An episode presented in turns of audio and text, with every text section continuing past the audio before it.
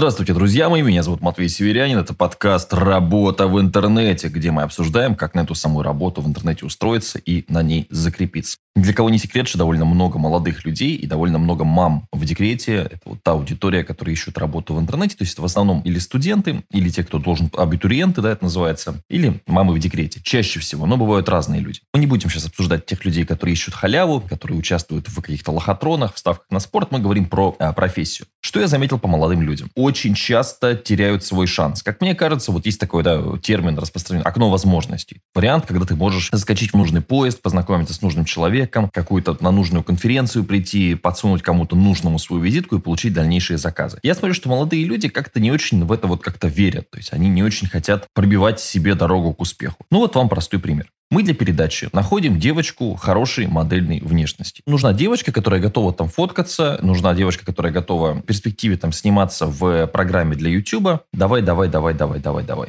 Вот мне бы, если бы там было 19 лет, такое предложили, я бы просто, да, давайте, круто. Тем более, что девочка хочет стать моделью. Придумываем ей интересный образ. Она начинает раскачиваться. И ты понимаешь, ты как работодатель должен постоянно этой девочке говорить, давай качать тебе соцсети, давай тебе качать вот это, давай тебе вот то. А вот, пожалуйста, не опоздай. Но через пару недель работы начинается история типа, я сегодня заболела, я завтра не могу. И заканчивается эта история тем, что у меня важное мероприятие тренинг, она должна просто прийти и продавать там книжки. Время час дня, ее нет. То есть у нас есть стенд с книжками, у нас пришло 107 человек на тренинг, а у нас пустой стенд, некому продавать книжки. Ну, понятно, мне приходится кого-то помощника своего передернуть, быстро поставить. Телефон не поднимает, не отвечает и так далее. Ну, в итоге там удается с ней связаться. Она говорит, ну вот, мы там не смогли, я попал там в аварию с другом. Ну, окей, бывает всякое, я спорить не буду здесь. Напиши смс. То есть у многих молодых людей отношение к работе вот такое, типа, а, ну, так сойдет там когда-нибудь и так далее. Ну и потом, не, конкретно про эту девочку, да, но так в целом. Потом молодые ходят, он говорит, вот, возможно, никаких нет везде. Ну, конечно, нет возможности, если ты не пробивной. Конечно, нет возможности, если ты забиваешь при любой э, там, работе. Другой пример. Встреча у меня в городе Казань. Я когда приезжаю в какой-то город, я очень часто делаю анонс в своей школе, и у меня ребята могут бесплатно прийти со мной пообщаться. Ну, практически во всех городах России, там, когда приезжаю, можно это сделать. Даже если это маленький город, там, 2-3 человека бывает, придет, просто там в Южкороле там пришел два человека, просто я с ним постил кофе попил, ну, тоже интересно, да? Вот, если большой город, естественно, в Москве, там можем и 100, 200 человек собрать. И, в общем,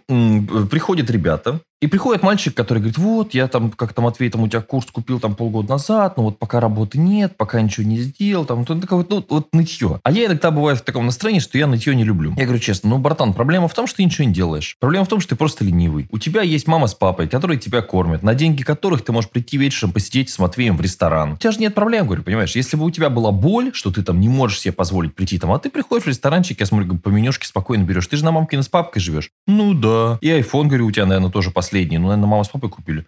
Ну да. Я говорю, ну так вот в этом и проблема, что тебе просто не хочется работать. Чувак так расстроился, просто так расстроился. Я не знаю, мне, мне важно сказать правду. Ну, то есть мне что нужно сказать? Как вот эти вот бизнес-тренера, что да, там успех, у тебя все получится, встань и скажи миру, я чемпион. Нет, ну просто, на мой взгляд, нужно смотреть на вещи объективно. Если ты хочешь что, добиться результата, тебе нужно этим делом заниматься целыми днями. Ну, другого пути к успеху я, например, не знаю. Ну, а ты забиваешь как бы и там раз в полгода про это вспоминаешь. Это как вот я вот почему не, не могу стать там хорошим э, музыкантом, да? Потому что у меня нет мотивации, нет цели. И я, когда у меня просто появляется желание, желание, я вот смотрю на бас-гитару, думаю, о, дай-ка поиграю.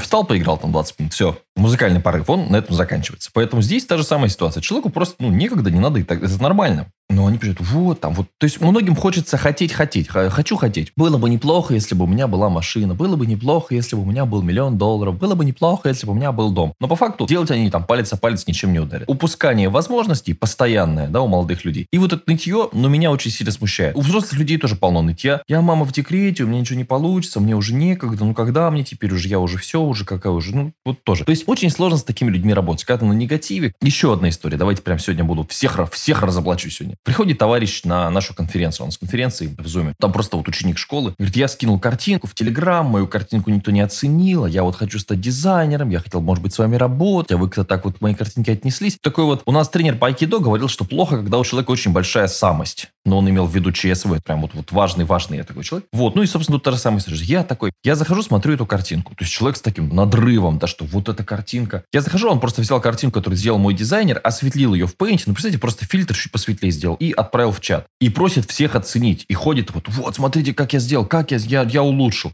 Во-первых, она, ну, то есть визуально ничем не стала лучше. А во-вторых, это работа, которую он предъявляет. То есть я понимаю, когда ты сделал что-то крутое, и ты такой прям вот пробивной говоришь, я сделал вот это, вы просто не понимаете, как это круто, как это круто. Но когда ты сделал просто вот какашку, и ты с этой какашкой ходишь, и такой типа, ну вот же она, вот же моя какашка, она такая клевая, пожалуйста, посмотрите на нее, пожалуйста, оцените, возьмите меня на работу, я делаю говно. Бывает и такое. И когда ты этому человеку честно говоришь, ну ты сделал какую-то дрянь. Мне вот часто каждый говорит, Матвей, ты на YouTube делаешь простой контент, примитивный. Я говорю, ну да, но у меня нет времени, я делаю вот такой, ну это факт просто, ну да, действительно. Я же не начинаю там в слезы какие-то там, ну вот, вы меня обидели, почему ты делаешь?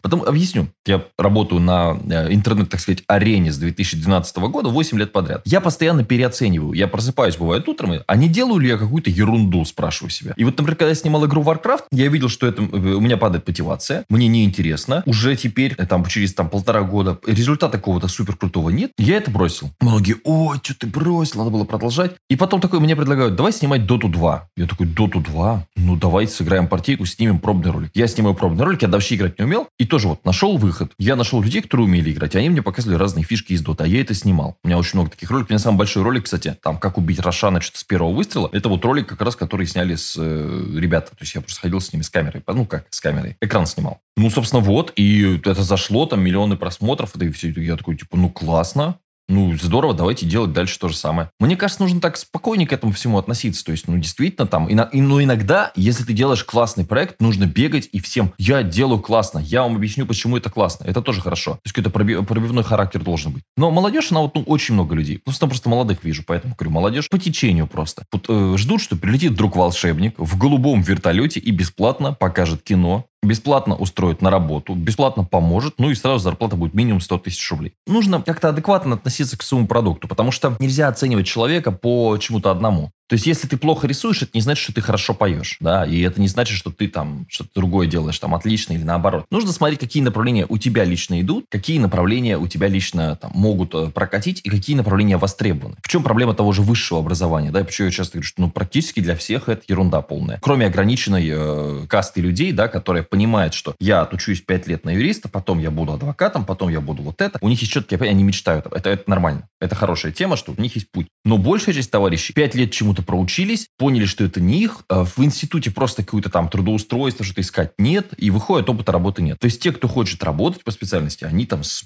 первого-второго курса начинают какую-то подработку, какую-то практику, связанную с этой специальностью искать, то есть опять же включают некий пробивной характер. Если ты хочешь плыть, как то есть по течению, может плыть и мертвая рыба. Ну, если вот такой формат, тогда здесь можно действительно не заморачиваться и забивать на все возможности. У нас хочется поболтать, поныть, чтобы тебя утешили, обняли, но при этом проблему не решать. Вот я общаюсь с девушкой, у нее хорошая зарплата, она живет в маленьком городе, она там менеджер, хорошая зарплата, зарабатывает деньги, все. Она понимает, что скоро ее турнут, так что она уже поднадоела, что ей переплачивают, потому что она просто там, ну, любимчик, да, у начальства ей переплачивают. Я говорю, слушай, ну тебе нужно качать личный бренд, тебе нужно писать книгу. И мы вот идем с ней, пьем кофе, и мы вот обсуждаем, что да, да, да, да, да, как это было бы хорошо, как это было бы великолепно, замечательно, здорово. Я говорю, слушай, я, в принципе, могу с тобой вместе написать, накидай книжку там, ну, какие-то вот... То есть я, я человеку предлагаю бесплатно вещь, за которую вообще берут деньги. То есть написать книгу со мной, это значит, что книга продастся полторы, две, три тысячи копий. То есть это будет, ну, в общем, бестселлер там в бизнес-литературе. Понятно, что это не супер огромные тиражи, и там бестселлер такой размытый, очень понятно, но две-три тысячи копий обычно это уже там на большей части площадок там бестселлер все понятно. Вот, я говорю, ну давай там, ты, ты вроде прикольно, интересно, у тебя мысли такие там, давай попробуем.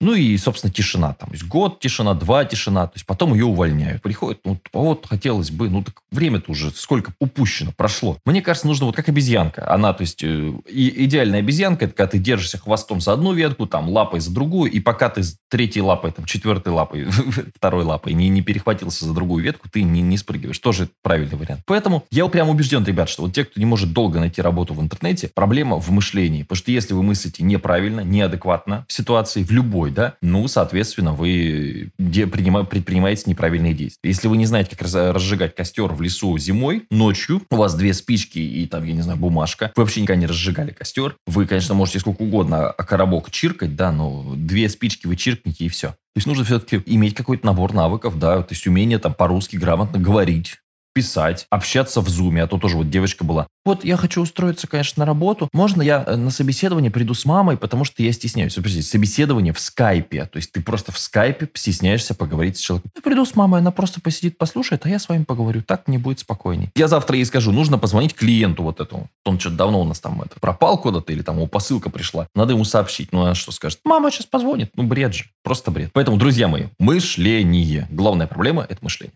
Решайте ее.